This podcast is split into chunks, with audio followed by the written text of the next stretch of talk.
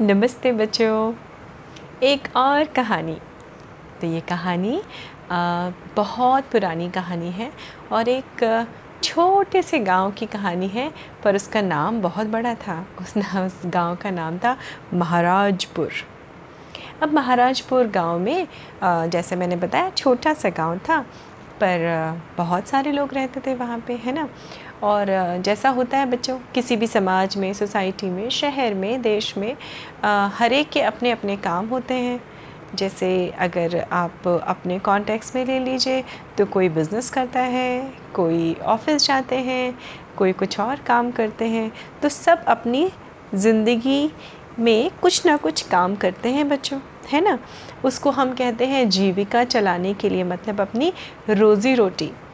जिसको कहा जाता है या अपनी ज़िंदगी चलाने के लिए जिसको जो काम आता है जिसमें उनकी आ, क्या कहना चाहिए स्पेशलिटी होती है या जिसमें उन वो माहिर होते हैं या जो हुनर उनके पास होता है वैसा काम वो करते हैं। तो हमारे महाराजपुर गाँव में एक पंडित जी थे जिनका नाम था महाराज चंद्रू जी। अब ये चंद्रू पंडित जी वहाँ के जो सबसे मुख्य मंदिर था उसके जाने माने पंडित थे। और वहीं गाँव की सीमा पे एक हमारी छोटी सी जादूगरनी रहती थी, जो जादू दिखाया करती थी। उसका नाम था दुबड़ी। अब ये दुबड़ी जादूगरनी जो थी वो छोटे मोटे काम किया करती थी। कभी किसी को जादू दिखा दिया कभी आ, किसी ने कहा कि अरे अरे किसी गाँव वाले की गाय खो गई उसने कहा अरे जादूगरनी के पास आए दुबड़ी आ, बता दो हमें भाई हमारी गाय कहाँ है? तो वो जादू से अपने वो होता है ना आपने देखा है बच्चों किसी फैंटेसी फ़िल्म में जो एक बड़ा सा क्रिस्टल होता है उस पैसे से हाथ करके वो बता देती थी। तो वो इस तरह से और कुछ पैसे ले लेती थी। तो जादूगरनी दुबड़ी का व्यवसाय था जादू करना और उससे पैसे कमाना। इधर हमारे पंडित चंद्रू जी जो थे, वो उनका व्यवसाय तो बोलना गलत लगेगा, पर एक्चुअल में वही था। वो पंडित थे, पुजारी थे, पंडित मंदिर में रहते थे। तो जो भी लोग मंदिर में आते थे, वो जो दान दक्षिणा देते थे, वो दान दक्षिणा से उनका घर परिवार चलता था। और पंडित जी हमेशा चंद्रू जी जो थे, अब दुबड़ी दुबड़ी भी कभी कभी आती थी मंदिर में। तो वो हमेशा दुबड़ी को देख के एक ही बात कहा करते थे। दुबड़ी, कुछ कायदे का काम कर ले। अरे, नरक में भी जगह नहीं मिलेगी तो जादू कर कर के लोगों को बेवकूफ़ बनाया करती है। तो दुबड़ी बोलती थी, अरे, महाराज जी, पंडित जी, बस हम आपके पास आ जाते हैं ना तो हमरा हो जाता है, क्या करना है? भगवान सब देख रहा है। फिर चंद्रू जी, चंद्रू महाराज जी अपने आप को बड़ा पूजा करने वाला, बड़ा भक्त और बहुत ही कैसा इंसान समझते थे? परोपकारी इंसान समझते थे। अब वो पंडित जी अक्सर कर चंद्रू जी के पास में बहुत सारे लोग अपनी अपनी समस्याएँ लेके आते थे कि भगवान हमारा कुछ नहीं कर रहा है। कई बार होता है ना, हम भगवान के पास पहुँच जाते हैं, कई सारे लोग। तो वो बोलते थे हाँ हाँ चलो चलो, ठीक है। अरे, तुम्हारी कुंडली देखना, ये सारे हॉरोस्कोप देखना, वो देखते थे। और किसी को ये पूजा बता दी करने को, किसी को वो पूजा बता दी करने को। और हर चीज़ करने में या करवाने में बच्चों क्या होते हैं? हमारे पैसे खर्च होते हैं। और कभी किसी को फ़ायदा भी हो जाता था कभी किसी को फ़ायदा नहीं होता था। तो सबके अपने मिक्स एक्सपीरियंस थे लेकिन चूँकि ये कहानी बहुत पुरानी है बच्चों और उस समय में आज भी होता है पंडित को या हमारे जो आ, मंदिर के पुजारी होते हैं उनकी बहुत सम्माननीय जगह होती थी। मतलब लोग उनको बहुत रिस्पेक्ट करते थे। वहीं पे जादूगरनी जो थी, वो बेचारी अपना कभी कभी घूम घूम के जादू दिखाती थी, पैसे कमा लेती थी। कभी कोई उसके पास आ जाता था तो वो उस जादू से उनको बता सकती थी कि हाँ भाई, तुम्हारे फ़सल के एक बार जो है भीकू किसान आ गया। उसने कहा, दुबड़ी, मेरी फ़सल किसी ने चुरा लिया तुम ज़रा जादू करके देख के बताओ कहाँ किसने चुराई, कैसे क्या किया। और वो अगड़म बगड़म करके अपना अगड़म बंगम बगड़म, झीम झमंडर ऐसे करके वो क्रिस्टल पे बोलती थी और उसको बताती थी कि देखो फ़ला फ़ला रात में उस समय किसी ने आके तुम्हारी फ़सल चुराई थी। और एक्चुअली में जब वो जाते थे तो उनको शायद वो सही लगता था। तो इस तरह से दो लोग थे हमारे पंडित जी चंद्रू जी और हमारी दुबड़ी जादूगरनी। ये दोनों जब भी टकराते थे तो पंडित जी बींग ज्ञानी और अपने आप को बहुत बड़ा समझने वाले हमेशा दुबड़ी को जादूगरनी को बहुत हे दृष्टि से देखते थे। मतलब बहुत आ, छोटा समझते थे और हमेशा ये इस चीज़ के लिए ब्लेम करते थे कि तू गलत काम करती है। पंडित जी के हिसाब से उसका काम गलत था। और वो बेचारी बड़ी आ, सीधी सी थी और वो चुप होके सुन भी लेती थी। जितनी बार पंडित जी उसको डांटते थे या उसको उसके बारे में कई लोगों के सामने भी वो ऐसी बात करते थे देखना तू पक्का नरक में जाएगी ऐसी ऐसी हरकतें मत किया कर। वो कुछ बोलती नहीं थी। अब हुआ ये कि दोनों की मृत्यु हुई अब जब वो पहुँचे तो ये पहुँचे पंडित जी पहुँचे नरक में और हमारी दुबड़ी पहुँची स्वर्ग में। अब पंडित जी को तो बड़ा क्रोध आ गया। पंडित जी ने कहा, ये क्या हुआ? मैंने इतने, भगवान मैंने तो पूरी ज़िंदगी आपकी पूजा ही की है।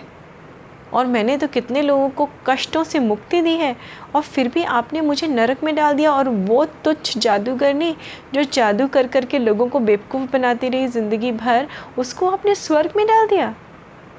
अब बच्चों स्वर्ग और नरक आपको आ, शायद कुछ आइडिया होगा। ये कहा जाता है कथाओं में लोक कथाओं में या ये कहनी प्रचलित है बच्चों आ, कि आ, स्वर्ग और नरक होते हैं जीवन में, मृत्यु के बाद। तो उस अच्छे काम करने वाला स्वर्ग में जाता है, बुरे काम करने वाला नरक में जाता है। अब हमारी लोक कहा कथाओं में ये, जो हमारी फोक टेल्स हैं, उसमें ये मान्यता है। तो उसी के हिसाब से ये कहानी है। अब पंडित जी जब गुस्सा हो गए तो वहाँ पर जो है, चित्रगुप्त भगवान जी बैठे थे।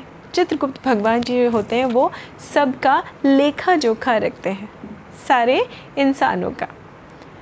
तो पंडित जी बहुत रोष में थे, बहुत गुस्से में थे। उन्होंने आके चित्रगुप्त जी से पूछा कि, महाराज, प्रभु, मेरे साथ ये घोर अन्याय हुआ है। ज़रूर आपने कहीं कोई चूक कर दी है। मैं तो स्वर्ग में ही जा, जाऊँ, जा, जाने के लिए अधिकारी था और ये जो दुबड़ी है, इसको तो नरक में ही जाना चाहिए। ये कैसे पहुँच गए स्वर्ग में? तो चित्रगुप्त जी हंसे। उन्होंने बोला, बेटा क्या तुम इस बात से ज़्यादा दुखी हो कि तुम नरक में आ गए? या तुम्हें इस चीज़ का ज़्यादा दुख है कि दुबड़ी स्वर्ग में आ गई तो पंडित जी एकदम बोले हाँ हाँ मुझे मुझे मुझे दोनों चीज़ों का दुख है कि मेरे इतनी सेवा करने के बाद भी भगवान हो के आपने मुझे नरक में डाल दिया और इसको स्वर्ग कैसे मिल सकता? इसको तो तुरंत नरक में भेजिए। तो चित्रगुप्त जी हंसे। उन्होंने कहा, चंद्रू जी, ऐसा है, सबके हिसाब किताब सबके पूजा पाठ कर्मों का हिसाब हमारे पास रहता है। आपने ज़िंदगी भर जो भी पूजा पाठ करवाया लोगों से, वो किसी लालच में करवाया। आपका काम था पूजा करना पन जो मंदिर में आप पुजारी थे और उसके बदले में जो आपको शौक़ से दे दे, वो उसमें आपको गुजारा करना था। पर आप लालची हो गए थे। आप लालची हुए, आपने लोगों से पैसे लेके पूजा पाठ करवाया और उस पैसे से अपना घर गृहस्थी चलाई। इसलिए चूँकि आप अपने कर्तव्य के साथ लालची भी हो गए थे, इसलिए आप नरक के अधिकारी बने। इसलिए आपको मृत्यु के बाद नरक में स्थान मिला।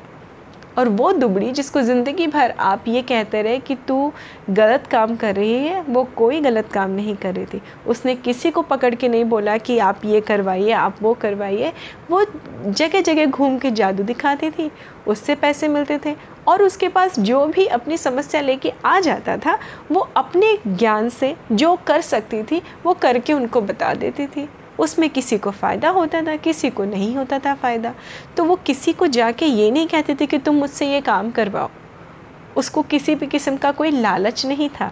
उसने थोड़े में गुजारा किया, ईमानदारी से अपना काम किया जो उसकी रोज़ी रोटी थी, जादू दिखाना। इसलिए ईमानदारी के कारण वो स्वर्ग में है और आपने लालच दिखाया ज़िंदगी भर, इसलिए आप नरक में हैं। चित्रगुप्त महाराज का ये आंसर सुनते ही, भगवान जी का ये आंसर सुनते ही पंडित चंद्र जी की गर्दन शर्म से झुक गई और उनको अपने किए पे पछतावा हुआ। दोबारा उन्होंने कोई प्रश्न नहीं किया। तो देखिए बच्चों, ये इस लोक कथा से हम क्या सीखते हैं कि अच्छे कर्म करना, ईमानदारी से जो काम करता है, वो इंसान हमेशा, ईमानदारी का फल हमेशा मीठा होता है। जो लालच में अपनी सेल्फिश मोटिव से सेल्फिश मोटिव से कोई काम करता रहता है ना, उसको चाहे भले ही वो दूसरों के सामने ये प्रिटेंड करता रहे, ओ, मैं तो ये हूँ, मैं तो वो हूँ, मैं अच्छा करता हूँ, मैं अच्छा करता हूँ, सिर्फ़ कह देने से अच्छा नहीं होता है बच्चों। एक्चुअल में आपको खुद अपने अंदर दिल में झाँक कर अपनी ईमानदारी से अपने काम को करना चाहिए। तो यहाँ पर दो चीज़ें होती हैं, एक ईमानदारी, दूसरा किसी को भी आप हमेशा गलत नज़र से मत देखिए। किसी को भी छोटा मत समझिए अपने से। तो बच्चों, ये दो चीज़ें बहुत इंपॉर्टेंट हैं और इसके साथ में अपनी इंटेग्रिटी या अपनी, अपने तरफ़ आप कितनी ईमानदार हैं। तो अपने तरफ़ ईमानदार रहिए, अपने काम में ईमानदार रहिए और कभी किसी को अपने से छोटा मत समझिए। उम्मीद है आपको ये कहानी अच्छी लगी होगी बच्चों। मैं फिर मिलती हूँ आपसे फटाफट दूसरी कहानी लेके। तब तक एकदम स्वस्थ रहिए, मस्त रहिए। नमस्ते बच्चों।